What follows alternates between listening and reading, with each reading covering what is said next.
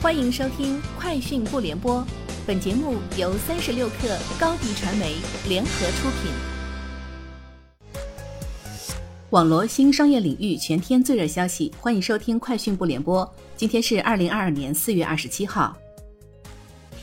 携程日前发布的《二零二二五一假期出游趋势预测报告》显示，省内游成为今年五一假期的主流出行方式。截至四月二十五日，在携程平台预订五一出行的订单中有百分之五十二为省内游，广东、四川、浙江、重庆等地的省内游订单比例超过百分之六十。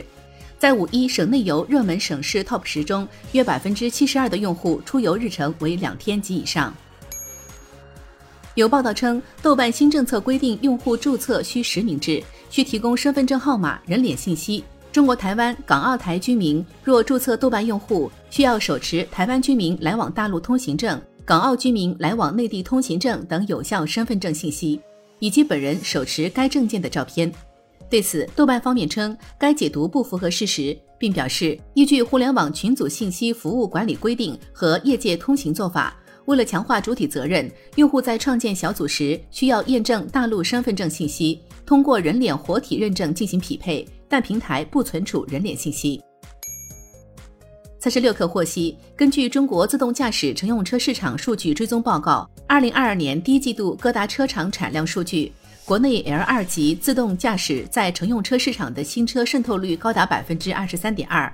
其中新能源车市场渗透率更高，达到了百分之三十五，远高于汽油车市场百分之十九点九的渗透率。IDC 认为，随着新能源车市场规模的迅猛增长，L 二级自动驾驶的渗透率将进一步攀升。爱驰汽车近日与宁德时代签署 EVOGO 换电项目合作框架协议，共同拓展车电分离业务。根据合作协议，双方将以爱驰旗下首款车型爱驰 U5 为载体，共同开发组合换电版车型，并计划于2022年第四季度推向市场。选择组合换电版的爱驰车主将享受到车电分离、按需配电、可充可换的 EVOGO 换电服务。该项目由宁德时代全资子公司时代电服负责运营。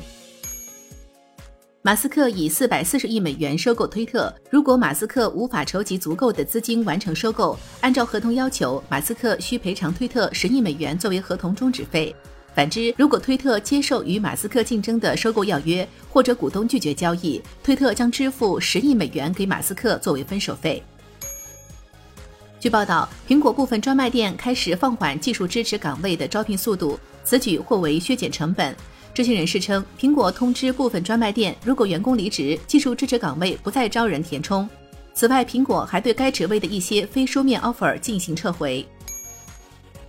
美联社二十六号报道称，股神巴菲特将最后一次拍卖私人慈善午餐，为加利福尼亚州一家无家可归者慈善机构筹集资金。报道称，这场为期一周的拍卖活动将于六月十二号开始，起拍价为两点五万美元。胜出者将有机会邀请七人与巴菲特一起在纽约市的史密斯与沃伦斯基牛排餐厅共进午餐。不过，午餐会上唯一不能谈论的话题是巴菲特接下来可能会投资什么。